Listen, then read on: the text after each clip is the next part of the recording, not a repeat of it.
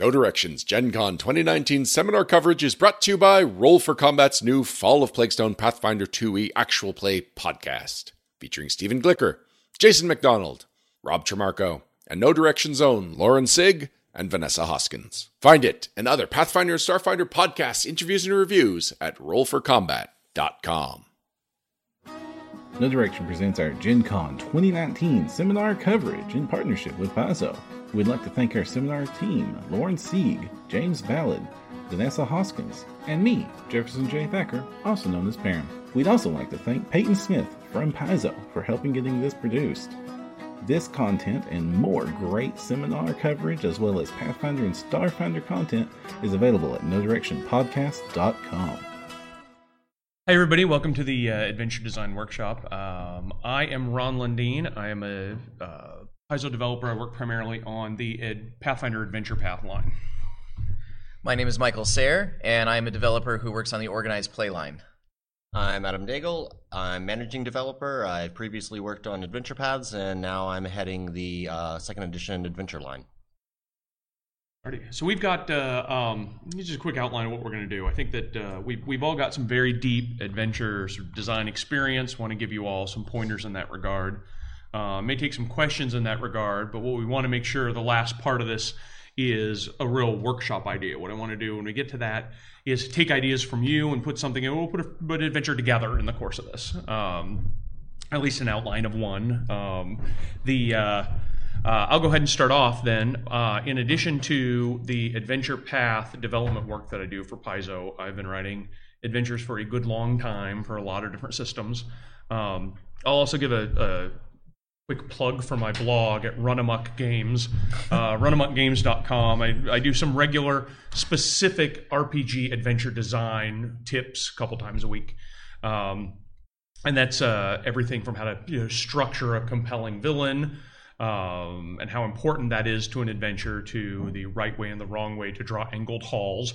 Um, so a lot of different, uh, a lot of different topics there.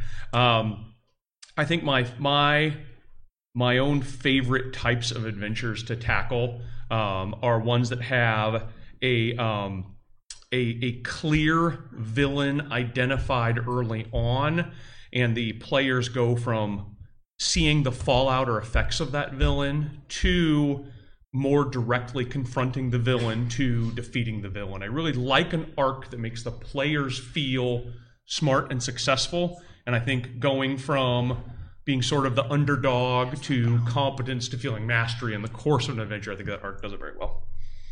Um, uh, but that's what that, that's my experience. What happened?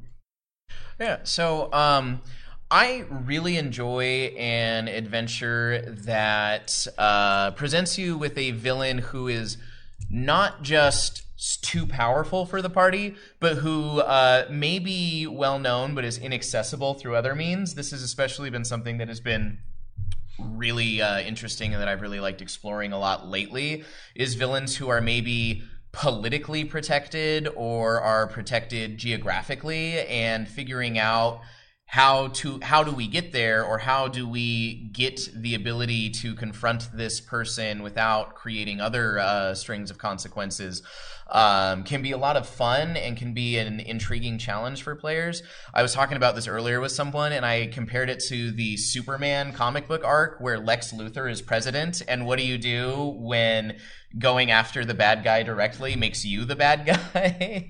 Um, so that's definitely been something that I have been um, looking at a lot and enjoying from a story perspective uh, in in recent months. Related to the protected villain thing, one of the things I like is when the villain is very clear early on before the party has the capability to really take them on, or they meet them in a different circumstance, and then throughout the course of what they uh, throughout the course of the adventure realize that oh, this person I met before is actually the bad guy. yeah, they're putting some uh, putting some clues to seed that early on is helpful. It goes back to what I was talking about, making the making the players feel smart, right? If if every time before the you know the first time they met this mysterious person all the screens go staticky and then they hear that there's been these crimes through spaceports all across the galaxy and every time the screens go all statically like wait a minute we met that guy we you know we've got some clues to go and then they go to assault the lair, get some information, and everything goes staticky around them. They're like, oh, this is the the person, right? There's, you can seed a lot of things about about a villain early on, characteristics, without having that direct confrontation. Yeah. And part of kind of deciding exactly how you're going to seed clues like that and how you are going to uh, get to that point with the villain is also going to require you, as the GM or the adventure writer, to know how long the adventure is actually going to be, right? Because if it is a one night game that you expect to last about four hours, you're going to have a very different pacing than if you have a six month arc of adventures that uh, that are going on. So, um, knowing where your adventure begins and ends and how to get there is probably the most important step. Maybe not as important as picking the villain first, because the villain is going to tell you a lot about uh, where the adventure needs to go and what the adventure is going to be. But it is probably the very next thing that you want to uh, want to start looking at after that. I would think. So you do a lot of org play dev. That is correct. Um, which does have these time constraints. Um, when dealing with different types of encounters, how what are some tips and tricks to stick to those constraints? Because a lot of role play is kind of unpredictable how long that's going to last, while combats are a little more certain. What kind of tools do you use for that? Um, so one of the things that uh, that we do is we have very often a couple optional encounters that will act as kind of a dial for. This is a thing that uh, maybe I can plug in if I need to increase time because they've been buzzing through and they haven't been spending a lot of time role playing because they're really kind of focused on the more tactile aspects of the experience. Um, and then maybe it's something I can pull away if they have really been getting into the role playing, and this is just going to cut into the time we have available to play with a combat encounter that is maybe fun and engaging, but not absolutely essential to the story.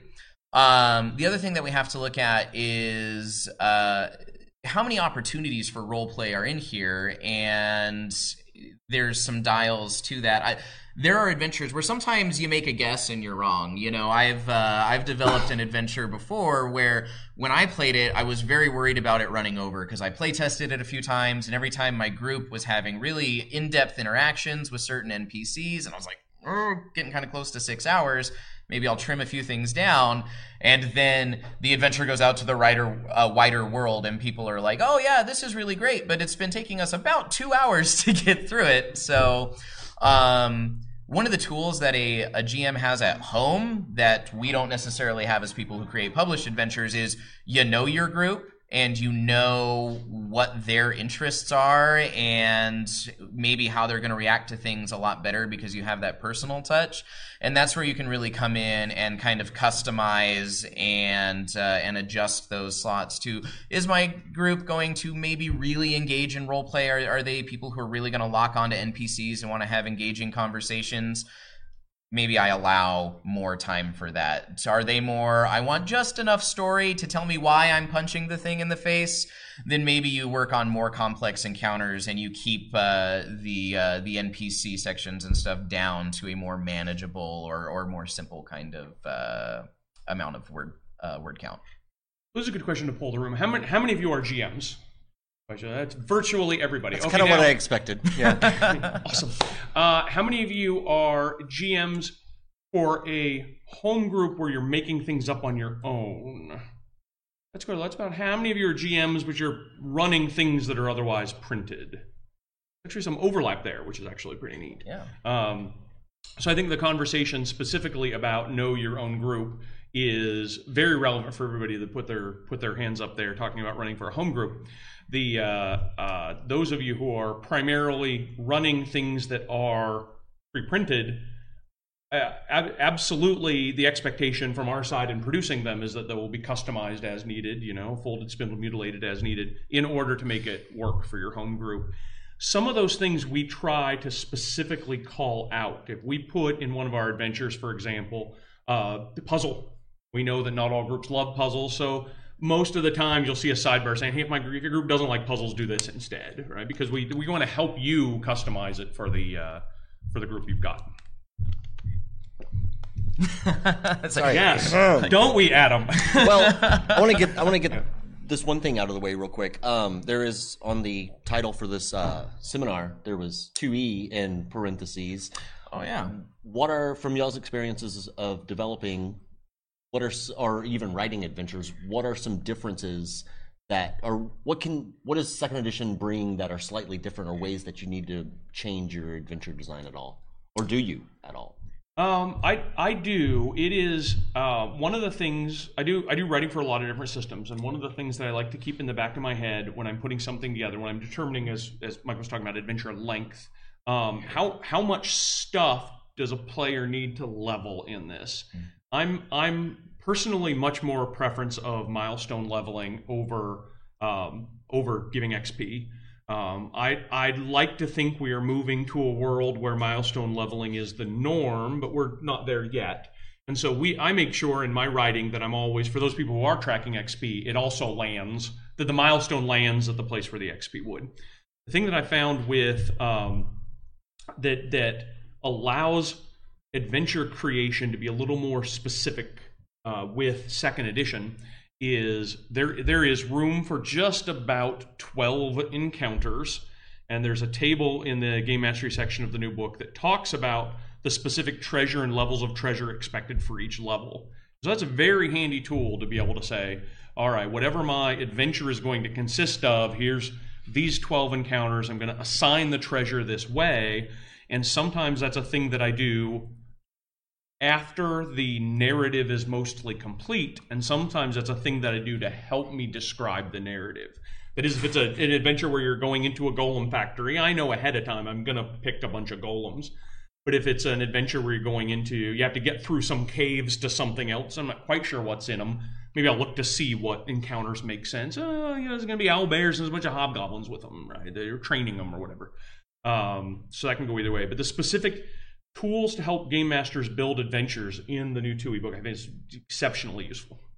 Yeah, I would. Uh, I would definitely agree with that. And um, I'm working on an adventure path volume right now that I don't think we've announced yet. So I'm just gonna like leave that at that. But um, in the process of creating that, one of the things that was really fun was because the guidelines in 2e are very clear and straightforward about how things work. It allowed me to uh, more easily kind of decide where I wanted to place emphasis on certain aspects of role playing in the story by giving the experience for completing that arc and interaction in a way that I could directly equate to kind of how many encounters worth of um, of combat would this role play experience be, which I thought was um, really handy because that's always kind of been a tool that GMs have in their toolbox, but I think to a certain extent you wing it a lot more in in first edition and uh, and and other systems that I've played in. Whereas having that really firm set of guidelines made it uh, much easier to reward role play in a in a structured format that is predictable for me as the GM and that over time becomes predictable in a good way for the players as well as they get to understand like oh okay I don't I don't need to chase an experience point I don't need to be like oh man 10 XP and we hit the next level. Let's go find some goblins that have nothing to do with the story and uh, and take them out so we can get there. Um, I really love seeing what happens when a group realizes that the interactions that they are having with the NPCs and the story are just as valuable as what they are doing when they're swinging their swords or casting their spells. Well, let me. I want to. I want to put some specific numbers on that, and and I'm excited to because for months and months we've been working under the second edition rules, and now I can just say, right? I can just give the information out because everybody's got it. Um, the way that the leveling works, no matter what level you're going from or to, you need a, the players need a thousand XP to get there. So whether you're going from first to second, or whether you're going from 18th to 19th, it's a thousand XP, and the the amount of experience that monsters give you scale based on what level you are compared to what level they are. Um, in addition to that, what Mike was talking about, there are uh, some specific examples for how to give out, and and and let me say that an average encounter that most of your encounters are going to be will give you 80 experience points, which is why I say it's about 12 to get to the 1,000. The, the role playing experience in the Game Master Guide talks about giving out in units of 10 XP, 30 XP, or 80 XP. And it's not an accident that that 80 XP is the same amount as an average encounter. So when you build something that the characters successfully negotiate a fancy dinner party, 80 XP. I mean, I could see a world in which every all your 1000 XP for a level is comes from these types of things. The 30 XP is for succeeding at something that's maybe just a couple of skill checks or required a little bit of cleverness on the PC's part. Um, we we give both of those out in the adventures that we do, and sometimes it'll be along the lines of, well, they if they know that the if they know if they the PCs have figured out that the Duke is a bad guy, give them 30 XP. If they've also figured out that he's a Rakshasa, give them 80 instead of 30. Um, our adventures don't give out the 10 XP very very often because that's really the you know, oh, you know, hey, the GM say, hey, that's a funny joke, or hey, you know, I didn't expect you to succeed, but you did. It's the kind of tool that GMs have, the the 10 XP unit. But the units of 10 and 30 and 80 help us put some specific numerical um, uh, accomplishment awards around some of the things that in first edition it was all we were story XP, and there was not particularly good guidelines for that. We'd give it out, we'd give out story XP for completing goals, but now we've got that a little more more formalized. So um, you were talking about milestones earlier, and I think that that is another thing that is really great with um, the uh, the way that we've structured the experience for second edition is that um, the XP is largely just a gauge of where you get to the milestones, anyways, where you get to the thing that says, "Hey, you should be the next level now," and so being able to directly equate a role playing encounter to a combat encounter and plan that. Like you said you eventually you could in theory create an adventure that was entirely based on role playing opportunities interactions and didn't have any combat at all. I don't know that i would necessarily do that professionally. I definitely have groups that i would do that for because um, i have groups that love to just make friends with or negotiate with everything they meet you know some people here like there's a you know ogre with a blood spattered club guarding the gateway to this you know abandoned castle and they want to charge the ogre other groups are like why is he here? Is he all right? What's his motivation? Why hasn't he cleaned his club? We need to have a conversation with this ogre and figure out why he is doing what he is doing. And so I I love having base tools that are very clear that allow you to immediately pivot to, oh, that's the kind of story we're telling tonight. so, yeah. Right. So, some of the most successful adventures are um, really have a lot of focus on like hitting certain beats and having a certain cadence and like so it's not just like room combat room combat and yeah. stuff like that and where it also brings the narrative forward what are some uh, tools and tips that you could give on hitting the right pace? Oh, the uh, the one of the things when I mentioned, you know, that the, the structure is twelve encounters, and I didn't say twelve fights. If I said twelve fights, I didn't mean twelve fights because twelve encounters. And then one of the things you can do to break those up is by having specific. Um, uh, you can have hazards of different kind. We've grouped hazards generally to include traps and haunts and, and natural hazards like quicksand and the like um, and then the role playing encounters that we've been discussing. And the key, I think, is to make sure that those are not only well alternating throughout, so it's not here are eight fights and then four social encounters and then you're done, um, but that there is also there also needs to be some level of player agency in the order in which they hit these in the course of the adventure. And even if you know exactly where the adventure is going to start and how they want to conclude it. Maybe you have to build back a little bit. Here's before they confront the villain of the adventure, here's two or three things they have to do before then. But the more flexible you can be with how your players approach all that middle stuff, the better.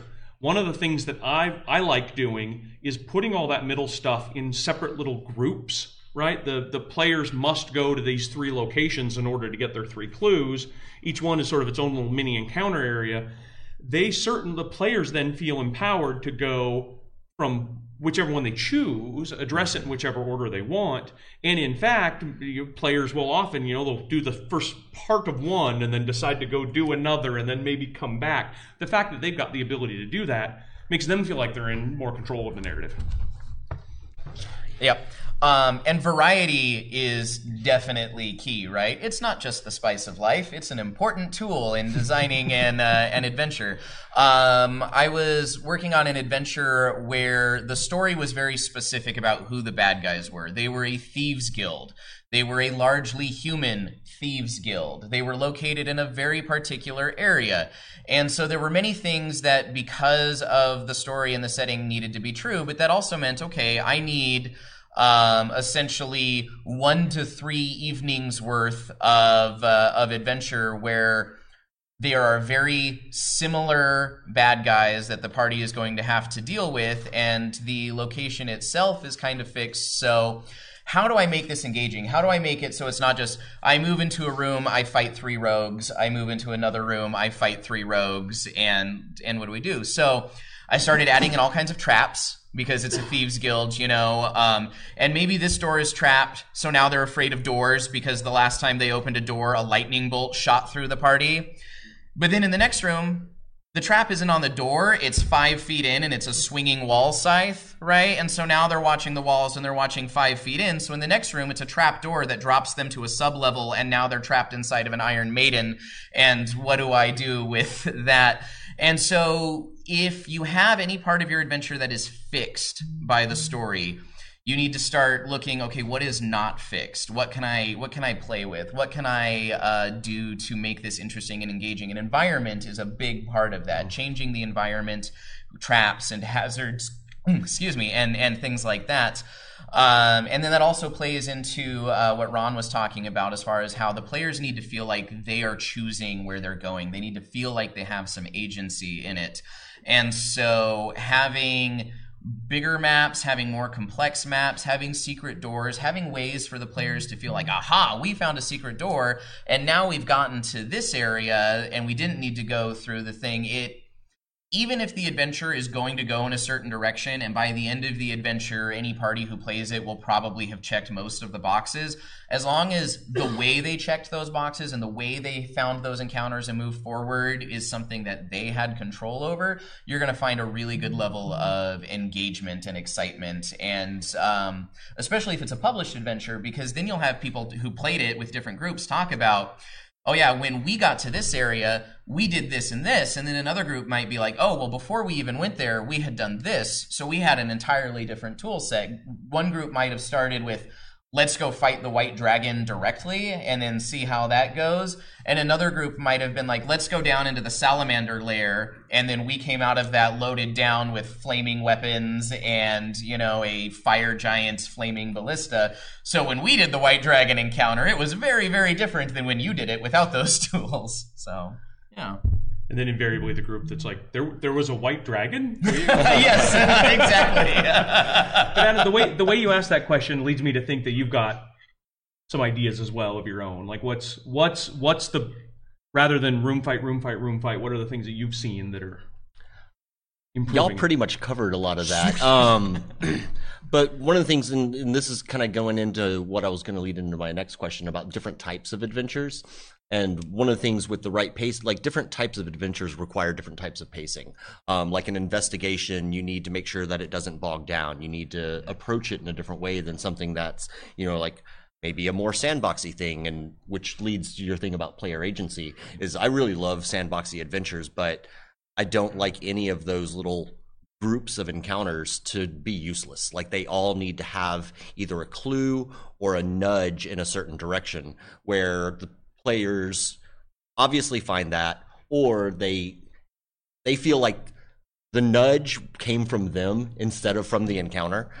So I mean that's in you need to put those types of things in a way that always points to at least two other things if possible in a sandbox mm-hmm. so you make sure that you get all of them and it moves the narrative forward yeah the um the every uh, every encounter needs to have a clue. Doesn't mean that every encounter needs to be tied to the big bad evil yeah, person at the end right? But it does need to be something that moves the story and the narrative forward. Maybe the clue you find is not related to the uh, the end point of the adventure, but maybe it is related to taking you to some place where you will find that clue, Right. and uh, and it should all kind of flow naturally and take you there. And especially in a sandboxy adventure, you want to have interconnectedness. It should kind of look like somebody trying to explain a conspiracy theory with all of those red strings going from you know one part of the map to the other to the other to the other, and those strings may look a little intimidating and confusing, but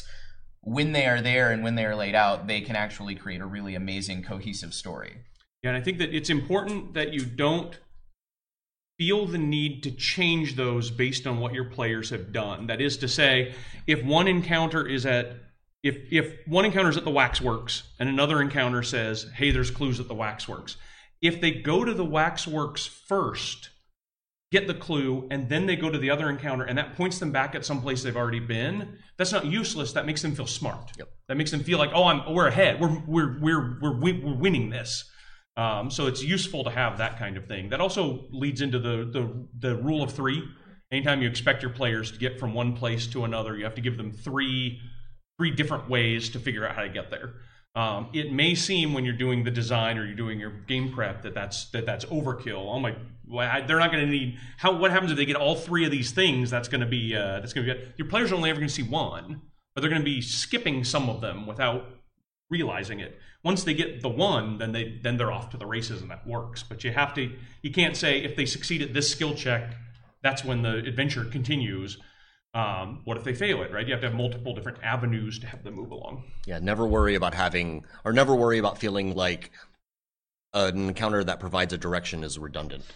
Yeah, uh, you, you really want to avoid choke points. If the only way for the story to move forward is for the party to succeed at a very specific skill check, especially one that they may or may not have, then that's then that's a bad thing, right? Because you're either going to need to wing it on the spot and then come up at that moment in time with a new way for them to get around if they are not capable of of overcoming this one hyper specific obstacle or your story just kind of ends with and then the evil wizard took over the world because you couldn't figure out how to unlock an adamantine door great game everybody see you next week You did, you didn't have lore chicken farming. that'll teach you Yeah, there's a real one of the most valuable skills, both in GMing and then in in, in preparing written adventures, is learning how to fail forward. Uh, which is to say, okay, if they don't succeed, here's a here's a thing that's going to happen anyway. It's going to make their lives harder and more interesting than if they had succeeded. But in either case, it propels the plot forward. yeah it's it's almost like improv you know it's uh, it's never say no it's a yes but so yeah um i would say since we are talking about second edition specifically although this is true of any gaming system another important thing that uh, you need to kind of have in your toolbox as a gm is knowing what tools are available to the party at the level you're telling the story and what stories are kind of appropriate for what levels right in pathfinder second edition i believe it's is it seventh level or ninth level where flight becomes pretty common now um Mm. I'm going to say seventh level. Uh, you, about right. you you know that at this level there are probably going to be enough tools available to all of the different classes that flight is something you can expect from the group. So a 40 foot wide chasm is no longer a meaningful obstacle to the group because maybe the barbarian can like rage and grow dragon wings and fly over with a rope and then everybody just shimmies across and it was cool, but it wasn't really a challenge, right? There was a very basic tool available to solve this. So you need to tell new stories where uh, the tools that the party has available can be challenged and help them move the story forward, um, but are not just simple, okay, there's a chasm, we fly, we're done, next thing. You, you want to know what they have so that you can know how to challenge them and how to keep the story evolving and moving forward and being appropriate to the tool set that the party has available. And this is this is an important point talking about second edition. Many of the tools have changed. There's no detect undead spell anymore, right? So there's no ability for somebody to automatically say, "Well, I wonder if you know this guy's a vampire. Like, cast my first level spell and you know handle that." In addition, we have used we put across the board in the game um, a rarity system where rules are common, they're uncommon, or they're they're rare, and we and those a lot of those are designed to keep the things that are perhaps a little more uh, unusual or likely to to cause a certain type of a type of game to break down to make sure the GM knows that they're being included. Most of the abilities that allow you to read minds or talk to corpses, the sorts of things that can throw off an investigative adventure, are uncommon in rarity. That's not to say don't use them. What that is is primarily a flag to say, hey, there are certain types of adventures that this type of tool will will make easier than you think. That's helpful because in in Pathfinder First Edition, without that rarity, anybody could be picking up a mind reading or uh, a speak with dead type spell. But now we've got talking corpse and things like that that are sort of at the GM's discretion to decide whether or not it is a tool that the players have. Well, and that's and that's the big thing that that uncommon rarity that we introduce does, right? Is it is not saying that you will not ever have this capability. It is saying that this capability is something that you will gain through interacting with the story, right? At a point in time where it is appropriate for you to gain that ability, and it gives the GM a little bit of, uh, of a dial on that tool to um, to say, okay, I do want them to have uh, this scrying spell, which is an uncommon spell, because I want them to be able to scout ahead and look at things, but I want them to gain that ability after they have gone and talked to this diviner in his tower and, and things like that, because he's the one who specializes in this uh, this ability and spell.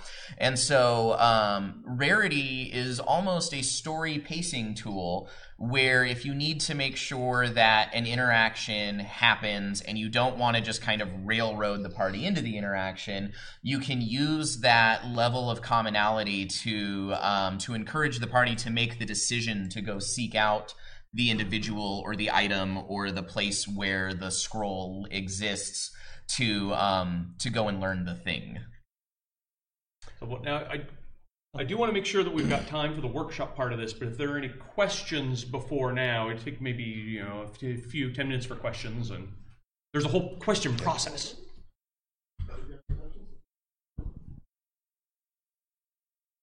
now that um, social encounters are actually standardized, there's XP guide uh, guidelines for how to uh, reward those sorts of things. How do you deal with the discrepancy that still exists between killing the monsters and getting all their good stuff and talking past them and not having to expend resources, but now you're missing out on maybe their magical weapons or some cool magical items or consumables that they have?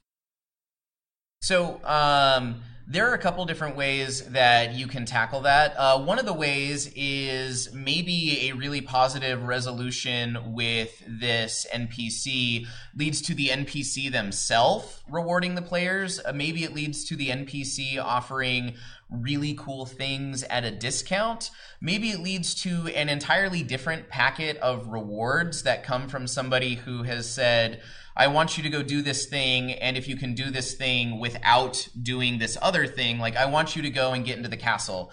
But there is an ancient necromantic ritual that surrounds this castle, and every time you kill something, that ritual becomes stronger, and eventually the castle turns into a giant, uh, you know, negative energy charged construct. So if I don't have to deal with that later when it comes knocking on the door of my town, I will happily give you this bundle of things. Um, the other thing is there is kind of a hidden dial there, right? In that if I did not fight the monster, I did not need to chug my healing potion, therefore I did not need to receive an extra consumable to balance out what my load is.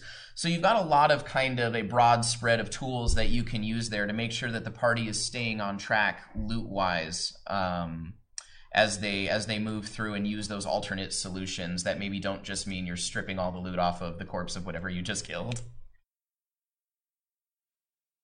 Uh, so actually, this is a fairly decent follow up, I think, to exactly what we were just talking about. Uh, a lot of uh, what I noted in uh, Pathfinder First Edition with uh, adventure design was that you had to work around a lot of different variables, specifically around different play styles.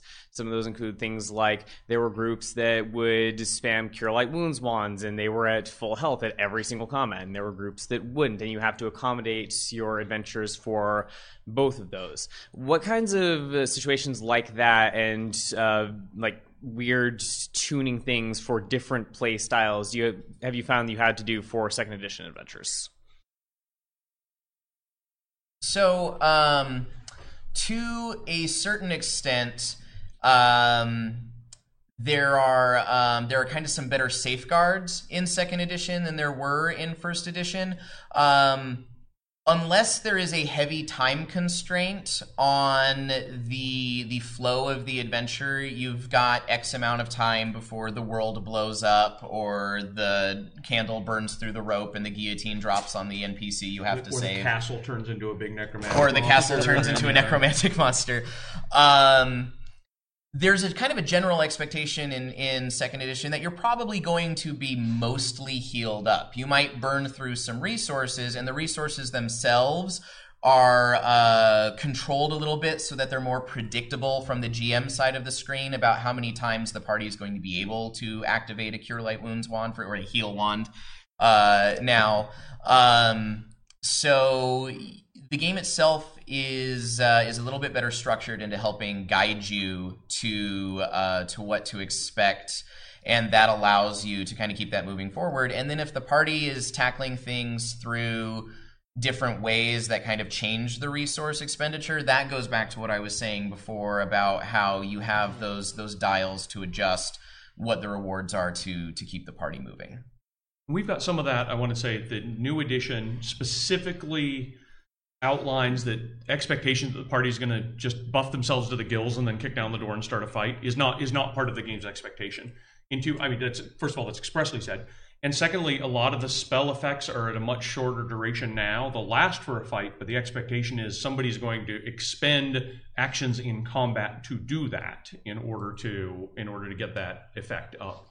And this is not I, think I think that's a particularly this question is a particularly good one because it's not just what do we do as adventure designers when the, to accommodate different play styles, but all of you have to do that as well, right? A couple of your players they could have a rough day at work and all they want to do is bash some orcs. They're going to play very differently than if they want to you know really dig their teeth into some intrigue because they've been sort of craving the ability to have that kind of deep social interaction, you know, for the, the last couple of days. So that type of balancing is something all of us have to deal with. Yeah. Um, this is sort of a sub question to the um, discussions of balance and length that you've been talking about. Um, I'm a GM and a game writer who has a really big problem with not being able to predict how long certain encounters take or how much time like the party will spend like on a certain difficult challenge. Um, what sort of metrics do you guys use um, to like measure like how long a fight will last or like how difficult it's going to be for your players? I think one of the easiest or one of the best tools for that is actual playtesting. Like run the encounters through your friends, or I mean, that's even something you can kind of do yourself. Um, just see see how long a particular encounter will take, how long it takes to kill that monster, how many rolls, how many decisions you need to make to get through a certain puzzle.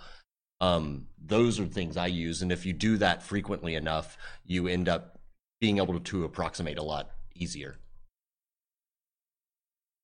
Yeah, I was just going to say, uh, experience and experimentation are really the way that you get there because um, you you're, you can't math out on a piece of paper necessarily how long a combat takes. You can do it once you have the experience of knowing this is about how long this kind of turn takes. This is about how long somebody having this conversation might spend on it. But the only way to get those first numbers is to is to drill in and uh, and play it out and see how it goes. And it's and it's never going to be perfect. If i can yeah. just let me just maybe make up an example that has no bearing in real life but let's say you're an experienced adventure author. You put say a black pudding into a sewer and the pre-gens that the players are given are given nothing but slashing weapons right? That's that encounter is going to be a lot harder than you ever expected when you were writing it and had no idea what the pre-gens would be equipped with. I mean just i, I it's just random. Just hypothetically. That's right. Yeah. Uh, we have a question from twitch user tin for lunch. Uh, what would be your thought process for developing cronies or unique mini uh, boss type characters for a grand encounter So, um, one of the tools that we have in the bestiary that I thought was really cool is there are a lot of monsters who have these kind of dials on them where it says so skeletons. Skeletons are a really great example of this in the new second edition bestiary. It says this is everything that is true about a normal skeleton. Here are some things where one of them is usually true about most skeletons, and it might be their bones explode when they die. It might be that they are on fire or things like Throw that. Throw their heads. That's my favorite one. They throw their heads at people. And so a lot of times taking whatever is a kind of standard but more difficult monster for the the level and the adventure that um, the uh, the party is playing through, and then tagging on a couple things that change the way that it plays and interacts with the party can be really cool.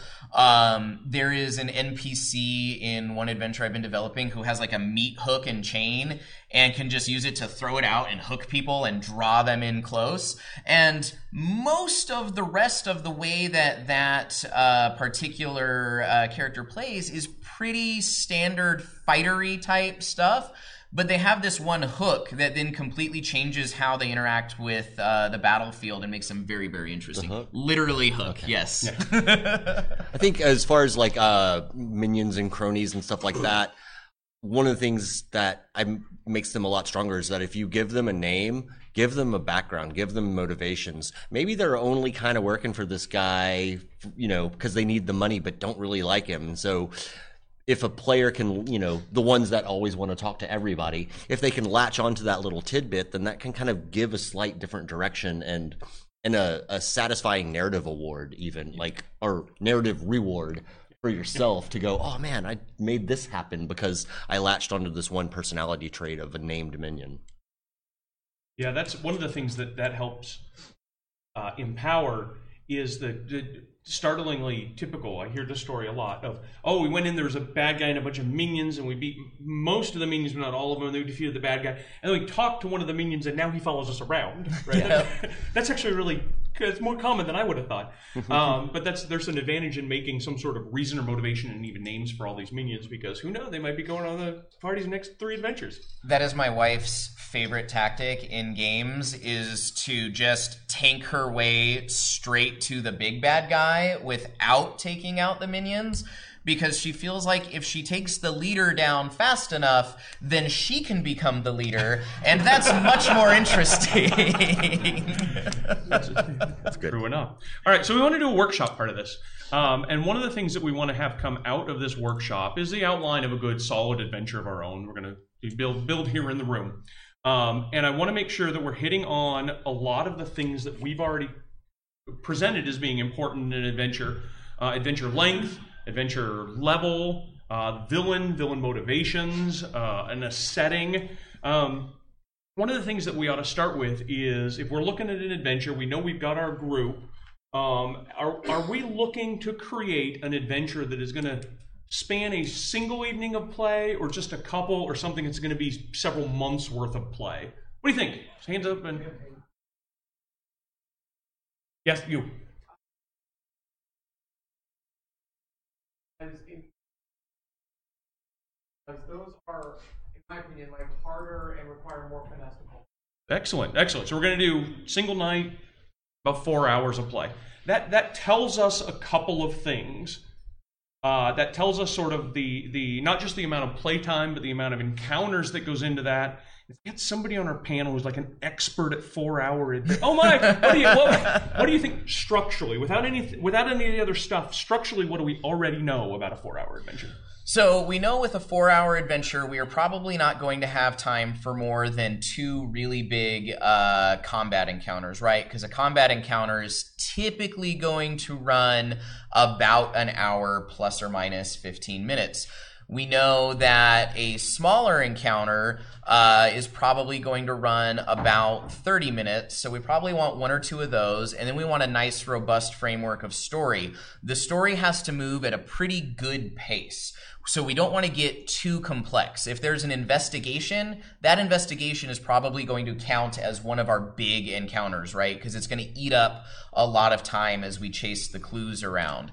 So that's kind of the structure we're going to need to work within is roughly three kind of small 20 to 30 minute encounters and probably two big encounters that we're going to expect to take roughly an hour apiece. Alrighty. Um, what uh, without we don't need to be necessarily specific, but what levels of groups are we looking for? Low, medium, high, sort of ultra high, from you know one to here. One I'd say uh, I'd say one to three would be a decent level to go for, because then it's uh, more on the players themselves than their skill sets. Like they have to use their they have to think in order to solve through combat instead of just fireball, fireball, fireball. You know? That's a, that's a good point. So so we we're already thinking that this is going to be low level, um, first first through third level. And maybe the adventurers have one or two like past adventures under their belt, but they're still very fairly limited resources, and they have to think about everything that. Every consumable matters Yeah. that they've that they've gotten that they have so far. And death is a lot more likely. But yeah, yes. Well, and not only is and death you grin when you say that. I grin Not- a lot. not only is death likely, but it's a lot harder to come back from, right? Mm-hmm. And similarly, with any kind of negative effects that the enemy might put down, if the enemy is an enemy that, you know, spreads disease, it's going to be a lot harder for a first to third level party to get rid of the disease. And it might be something they just have to live with through a certain length of the adventure. Um, so that's another thing that we now know is kind of true about this level range and how the adventure is going to move forward. But it also it also gives us some specifics about the about the villain. We haven't picked the villain yet, but we already know some things even about the villain. It's not going to be a demon lord or a, or a you know king. I mean, we're looking at you know a, a humanoid villain might be something like a local crime boss or a bandit lord or something like that, and and a uh, a monstrous villain would be something along the lines of a level four to five monster, maybe. So, something in the giant to ogre-ish range. Giant to ogre to owlbearish range. Owlbear, Uh, maybe, yeah. uh, Anyway, so let's, so let's think about our villain. I love the idea of the PCs having to go up against a quasit or an imp that they don't know what it is. So something that can easily hide and, and just wreak havoc upon the party. Um, that's masterminding the whole thing. Maybe masterminding some kobolds or goblins against them. Makes Well, a lot of not sense. goblins anymore, but Oh, Imp imp makes a lot of sense there, right. and that and that shape shifting element to the imp uh, also plays in a lot. You could you could in theory even have seen it or interacted with it before you ever actually realize what it is. So yeah. Now I think that we're let's let's not go for the let's not necessarily go for the low hanging fruit here. It's important to have a good villain motivation. Demons and devils have a built in motivation of to corrupt mortals or to do wrong, but maybe that's not our imp's motivation. What is our imp's motivation in this adventure? Let's go there with the microphone. Yeah. Uh, I'm thinking our imp is uh, something of an outcast or an exile from hell, trying to specifically curry enough uh, currency to get uh, either back into hell or possibly uh, buy their way into some kind of sanctuary or something. Okay, all right. That's that's that's pretty compelling. It it sounds to me like some of the types of types of players we've talked about may, may actually be interested in helping the imp with that when we get to the end of the adventure. But let's not let's not get that. I would love to send you back to hell. Yes. so the, so the imp's trying to get something. I think before we go a lot further in what the imp is trying to get, let's consider the setting of our adventure. I, because this is going to be very different if it's in a wilderness or a forest or a city, and if in a city, what kind of. I mean, there's a lot of different settings that this imp could be going about collecting its currency in. So, what sort of setting do we want to have here? Let's go right there. A trading post. Ooh, ooh. I like Trading Post because it's really on the outskirts of civilization. Um, it's it's a place where there's not a lot of ability for the for the players to get a lot of other resources. It's sort of here's your shopping list and that's it. And Right. especially when they're low level and don't have a lot to deal with. And it also allows for a, a really diverse cast of NPCs. Oh, People, yeah. because it's travelers from all sorts of different places and stuff like that. And so, in that, um, the imp could be kind of manipulating some of the people there to help with its goals. Yeah.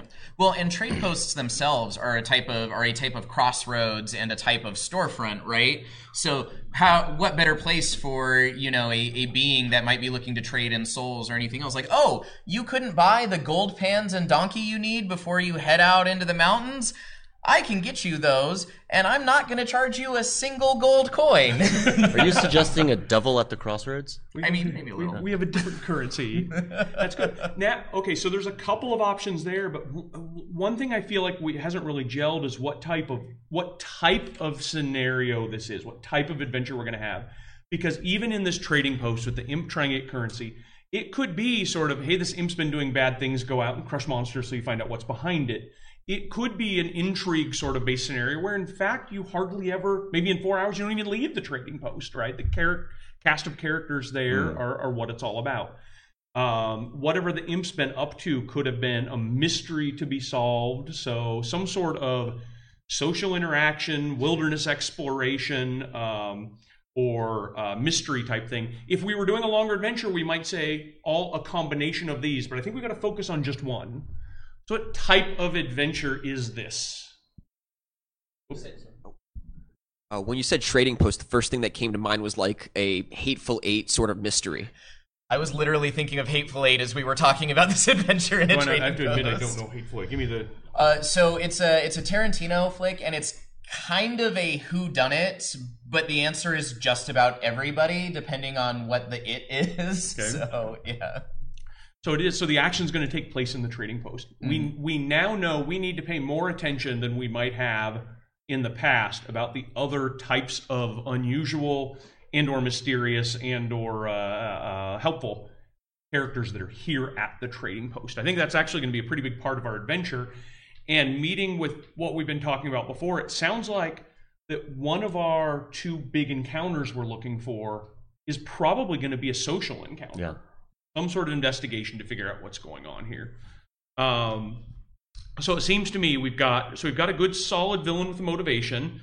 We know our level, we know our length, we know the scenario type, we know the setting. But because the NPCs are going to be very critical here, maybe we should have a couple that are going to play into this adventure um, of various types. So let's get maybe two or three NPCs at this trading post that the, the, the heroes are going to have to interact with. We'll go up up front here. We can always have the the kind of stereotypical um vagabond sort of character the one who sees a lot but nobody ever sees them sort of thing. So they could be a, a source of maybe some information or some tips on what's what sort of odd things have been happening here in the trading post All right, this is the uh, the kind of kind of character that's the wearing the cowl in the corner of the the, the, the tavern at your typical one. But at, at, at an inn, it can be very fast. Let's do just one more NPC to include in. Um, let's go way back over to the back there. You. General store owner. The general. store. what, what's general store owner like? A couple of Um, personality tags. Uh, kind of uh, taciturn. Uh, he's he's seen some stuff, but he's Grizzled old. Uh, Grizzled old guy, He's yeah. seen He- so, he's- he's seen all this come and go. he, go. has been around for a decade or more. He Excellent. So we've got we've got happening. excellent. So we've got people to talk to. We've got a setting for them to be in. We've got a villain for them to find out more about and go up against. And that's I mean right there we've already put together a really good framework of a. Uh. I think from our perspective, it's the sort of thing we could add just another couple of points to and have an outline that we work with a freelancer to turn into a whole adventure. Yeah. Yeah, absolutely. Um, so to just kind of recap where we're at, we have a social investigation kind of encounter that is taking place in a trading post. The bad guy is an imp uh, who wants back into hell because he got booted out. Uh, and then our kind of two main NPCs that we're going to work off are our mysterious stranger type and our grizzled, uh, taciturn uh, store owner that's really compelling. Like that is a fun story, and we can just fill out a couple details about where that fits in the game world. Uh, and we're ninety percent of the way through an outline. I think so. I Yeah. think so. so. Thank, thank you all. That's uh, Yeah. that's good stuff. So with that, I think we're going to end up. So thank you very much for uh, coming by to the workshop, and uh, happy to talk more. Thanks, everybody. And that was part of No Direction's 2019 Gen Con seminar coverage in partnership with Paizo. If you'd like to find more great content like this, go to nodirectionpodcast.com. We'd like to thank our Patreon supporters for making content like this possible.